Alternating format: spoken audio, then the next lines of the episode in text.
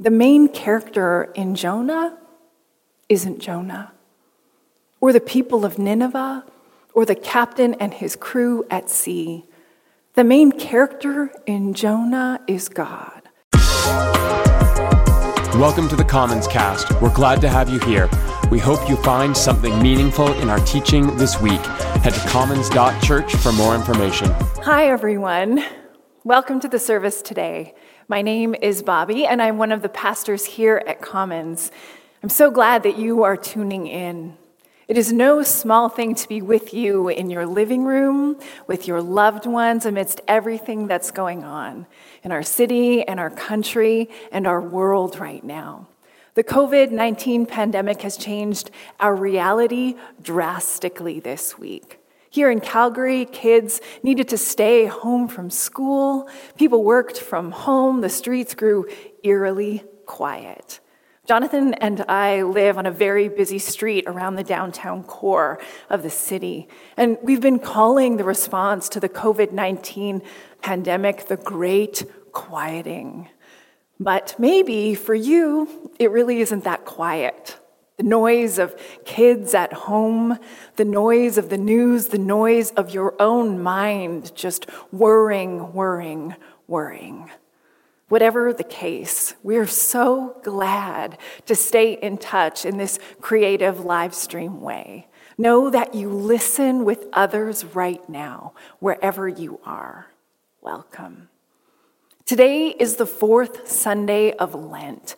And I know several people who made the joke this week that they really weren't planning on giving up so much during their Lenten fast this year, right? Giving up going out, giving up close contact and handshakes and hugs, giving up going to school and to the office and to visit parents and grandparents.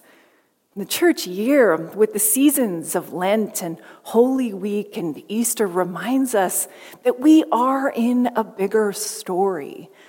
The story that has not been disrupted for 2,000 years. It's a story of a God who comes near. Violence that does not prevail, and the persistence of love in the face of fear. For Lent this year, we are tracking with the story of Jonah and Jonah begins with the word of the Lord coming to Jonah, the son of Amittai, telling him to go warn the city of Nineveh before it is destroyed on account of its evil.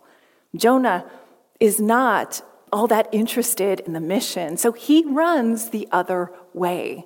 Now, I love a rebel, but it is hard to watch Jonah disobey. Jonah's actions don't only affect him. His actions affect the people of Nineveh who go for some time without a message meant to deliver them from evil. And his actions affect a captain, a crew stuck in a storm at sea. His actions affect this big fish with a human lodged in his belly for three days. Last week, Jeremy walked us through the prayer that Jonah prays in the belly of this whale. And Jeremy made the case that in the crisis, Jonah's instinct is to fill his mouth and his mind with the prayers of his community. Jonah prays psalms his people prayed for hundreds and hundreds of years, prayers that carried people through hard times, brutal times, and celebratory times too. Sometimes it takes a long time to trace the answer to our prayers. And we might pray the same prayer for days and days or years and years. This week, our team offered daily prayers through our Instagram stories and Facebook and Twitter. And I kept praying the words Larissa wrote Lord, let your graceful spirit guide us to find you in new and comforting ways. Maybe it feels like we're in the belly of a big fish, too. We won't be here forever. The fish will spit us up onto dry land. But in the meantime, pray the prayers of your community. It helps. Today, we hear what Jonah has to say to the people in the great city of Nineveh. And I'm calling this message C plus sermons and real world change. Jonah's sermon, not mine, I hope. Today we will talk about God of second chances, the art of homiletics, when good news is bad news and love unstoppable. So please join me as we pray. God of all who feel alone in a crisis, God of children who worry, God of our anxious days and nights, God of local emergencies, God of decision makers, God of all who feel squirrely stuck at home, God of quiet streets and businesses. It can be hard to discern your nearness these days. It is hard to think about anything else but a virus. It is hard to have hope when the news gets worse each day. And still, you have made us resourceful. You have made us compassionate. You have made us so beautiful. So, Spirit, you are here. And for just a moment, we think of one thing that we are grateful for. And we say, Thank you. Amen. So, I spend a lot of time thinking about things that mean a lot to me, but mean very little, if anything, to anyone around me. Like there is this song by the Canadian singer songwriter Matthew Barber that I have loved for a long time. It's track four on his 2008 album Ghost Notes, and the song is called You and Me, and I love it. Like, I love it so much. But whenever I play it for someone else, they're like, yeah, it's fine. But here's the deal the song has extremes. It's either a song about the most amazing love a person could find, or it's the song about love that is crashing and burning so bad. I mean, it starts out nice, like the river and the sea, like the flower and the tree. There's you, and then there's me. But then we get something different in the fourth verse. And it seems that the song has been strumming towards this shift all along. Matthew Barber sings like the wealthy and the poor, like the battle and the war. Oh, the one that asks for more is bound to end up sore. It's like a bit of a punch. All of a sudden, in this verse, we are less in the garden of love gone right and more on the battlefield of will they or won't they make it. I think that's why I love the song so much. It's a simple melody, but it's a complex reality. And we know that the relationship described in the song, if it's going to make it at all, is going to need a second chance. Love worth fighting for. Now, let's step back into the Jonah narrative, a simple story with a complex reality. And I gotta say, so many second chances. So we pick up in chapter 3, verse 1. Then the word of the Lord came to Jonah a second time Go to the great city of Nineveh and proclaim to it the message I give you. Jonah obeyed the word of the Lord and went to Nineveh. Now, Nineveh was a very great city. It took three days to go through it. Now, chapter three starts as this echo of chapter one. This is the second time the word of the Lord comes to Jonah. He's got this second chance. And it's a little like how the Harry Potter novels always start back at number four Privet Drive. Every novel, we go on this adventure with Harry and his pals, and every time we start a new book, we're right back there on Privet Drive. And we wonder how has Harry's previous adventures set him up for what is ahead? And while Harry is a bit of a better hero. The same is true for Jonah. Jonah runs from God's call. Jonah hides out in the storm and is thrown overboard at sea. Jonah is swallowed by a great big fish. And now he's back on dry land where his story started. It's his own number four privet drive.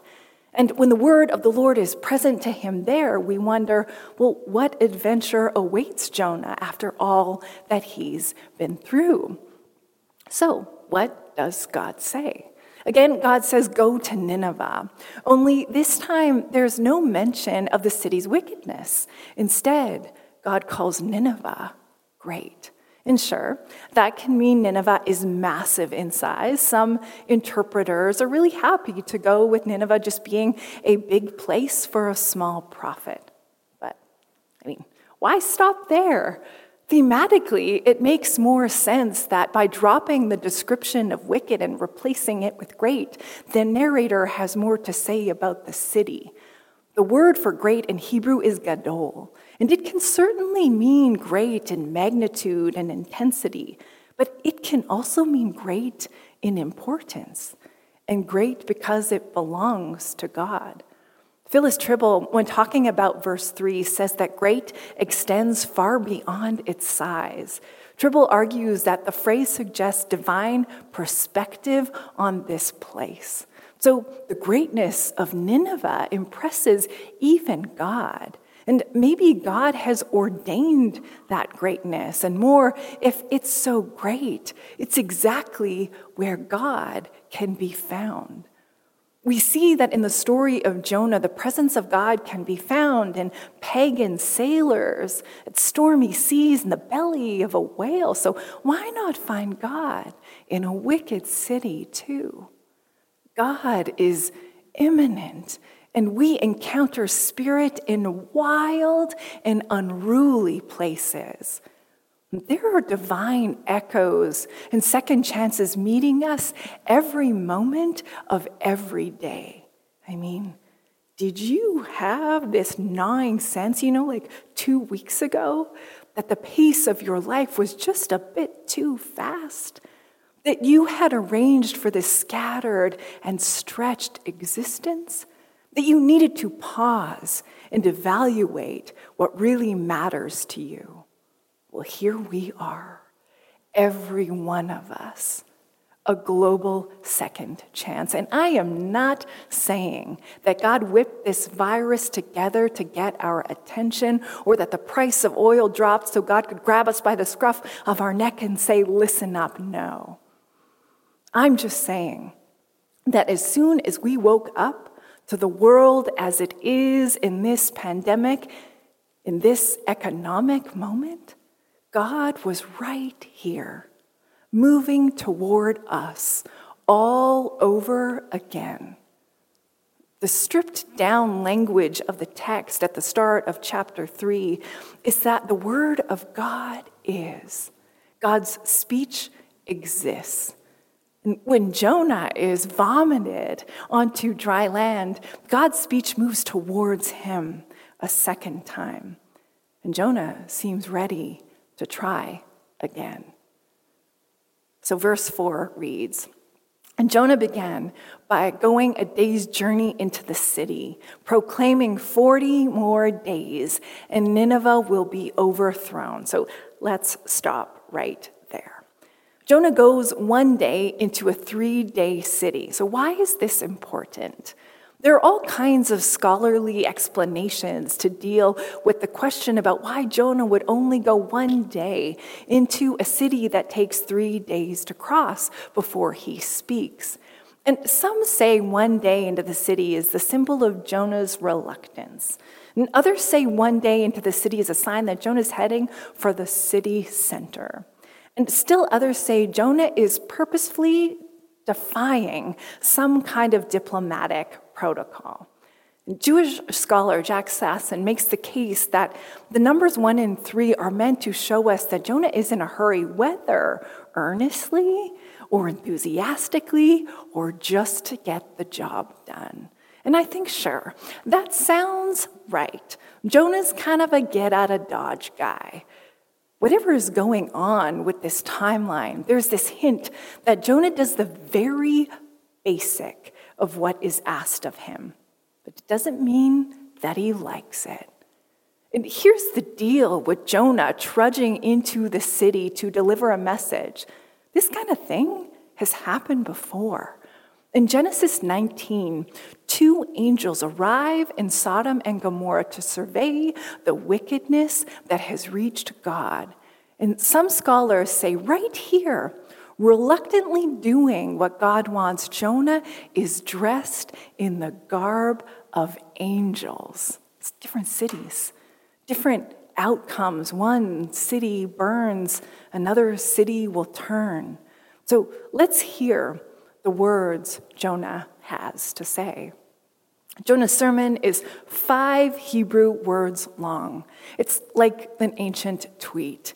In addition, the message is missing a typical prophetic phrase where the prophets before Jonah say, Thus says the Lord, or hear the word of the Lord. Those phrases are not in Jonah's message. Now, the Hebrew verb at the end of the sermon is hafak, and it's critical to the plot. And once again, there are few options of what the word means. Some say it means that Nineveh will be undone. Others say it means Nineveh will turn over or be reformed. And still, others say the verb is meant to be ambiguous, that even as Jonah says Nineveh will turn, he doesn't even know what it means. Will Nineveh turn toward the good, or will it be overturned by its evil?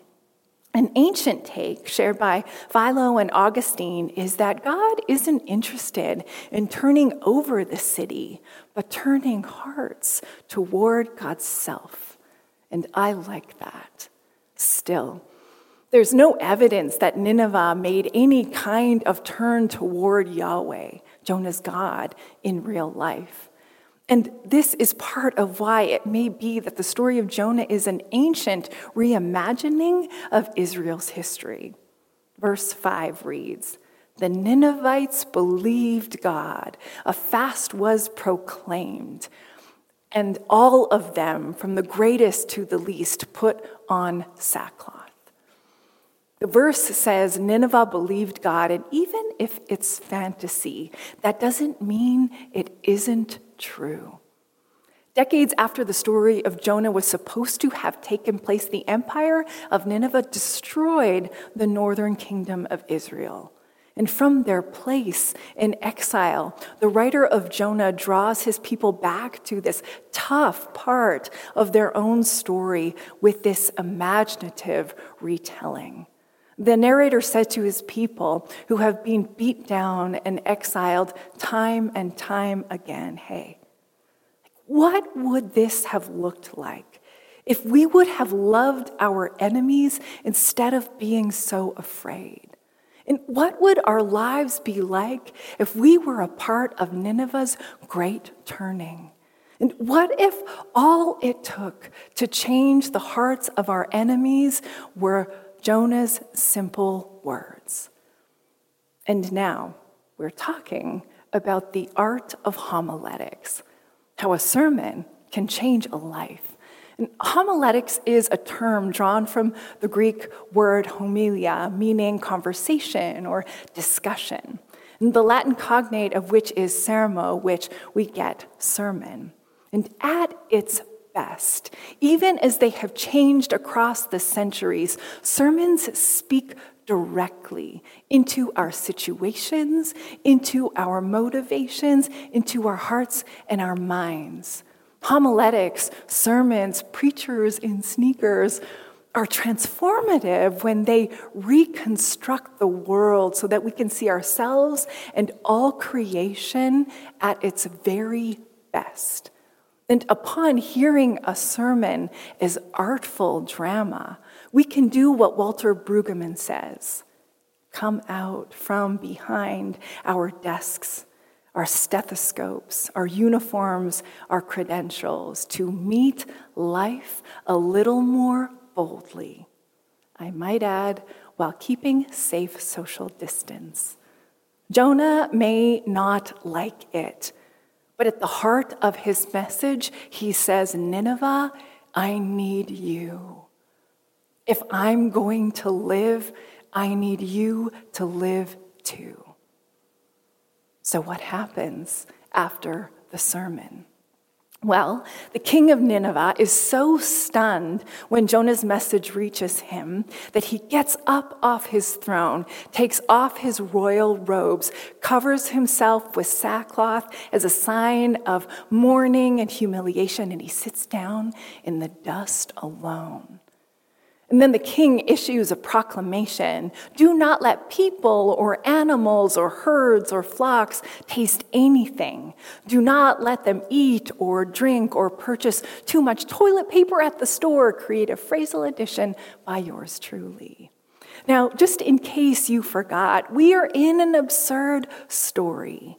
And while scholars have debated the sincerity of the Ninevites' contrition for centuries, how true their repentance is just isn't the point. The story says that Jonah's sermon explodes with meaning for the people of Nineveh. From the king to the cattle in the corral, everyone is touched by this moment. But how much of this good news is good news for Jonah. Jonah, our reluctant promoter of grace. Jonah, our runaway prophet. Well, guess what? Right here, Jonah isn't even in the scene. The camera doesn't include him in the shot. And so all we see is the enemy becoming good right before our very eyes. Sometimes good news is good news. Other times, good news feels so much more like bad news. It's looking at the hard truth about yourself you didn't want to face. It's owning the mistakes that you made that you can never erase. It's opting for feeling what you feel when you're afraid. What the character of the king and the captain before him have to say is this good news will find you while you are doing anything but looking for it. Good news is coming for you on your ship in the dark, stormy sea. Good news includes every part of God's creation, from viruses to smelly puppy dogs to neighbors who yell in the night. This persistent good news is everything we need right now. We may not like it. It may feel like bad news to stay inside, to keep our distance, to worry about our loved ones, especially those who are vulnerable.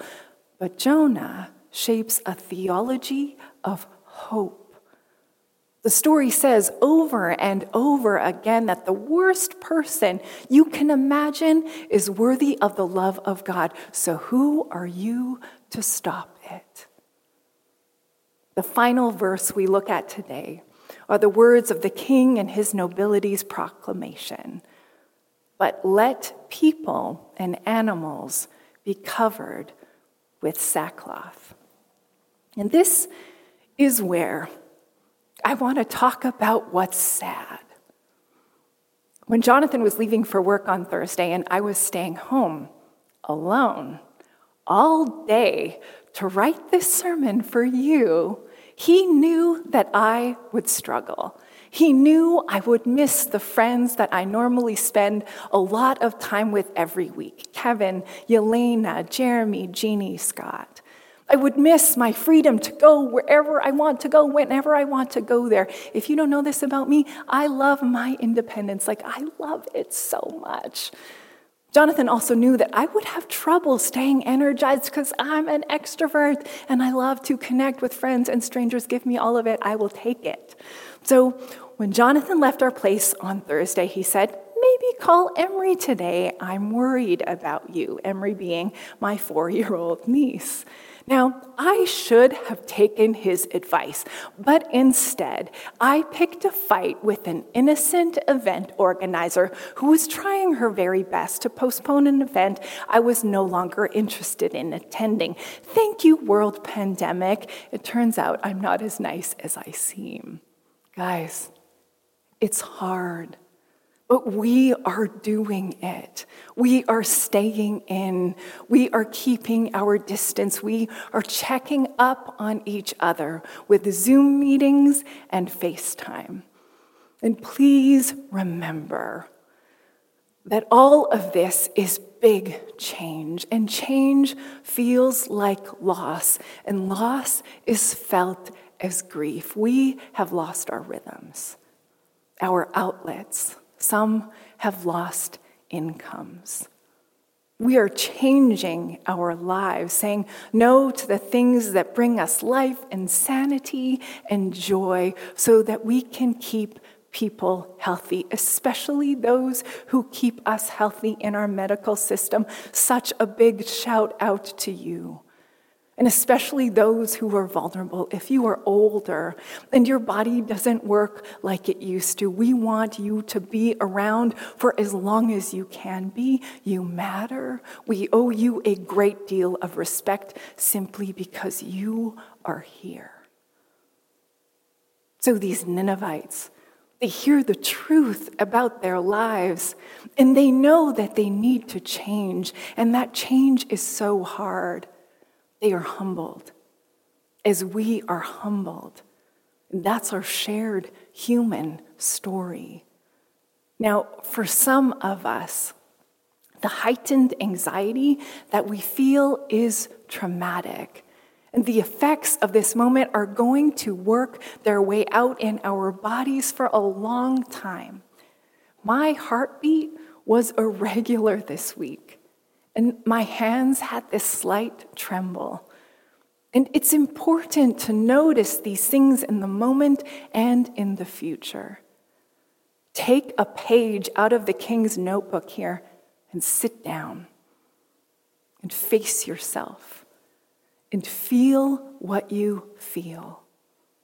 I'm not saying that you need to repent or wear sackcloth because you're sorry, unless, of course, you were very rude to a stranger in an email more than once when you were trying to get your money back, because I'm very guilty of that.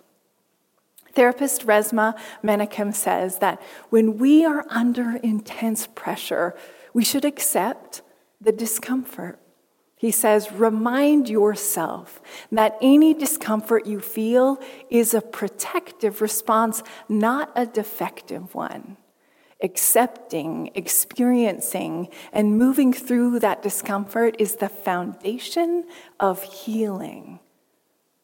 This moment we are in is scratchy like sackcloth. It feels so uncomfortable to wear. But there's something that we need to remember. The main character in Jonah isn't Jonah, or the people of Nineveh, or the captain and his crew at sea. The main character in Jonah is God. God who calls Jonah, God who opens the mouth of a big fish, God at the heart of a king who likely wasn't a very good dude. Can we just pause right now? Like wherever we are, on couches, in kitchens, in our cozy beds, and can we see God at the center of our story too? No pandemic is going to take away the rhythm of the church season that we are in. It is Lent, everybody. A time to prepare for love that reaches across wickedness. Love that pursues our wounded selves so that we might be healed. Love that will be here long after we are gone. Even hated Nineveh is the focus of God's true love. You know God is with you right now, right? God is. I think What I love so much about that Matthew Barber song, You and Me, is that it seems so simple, but it is wonderfully complex.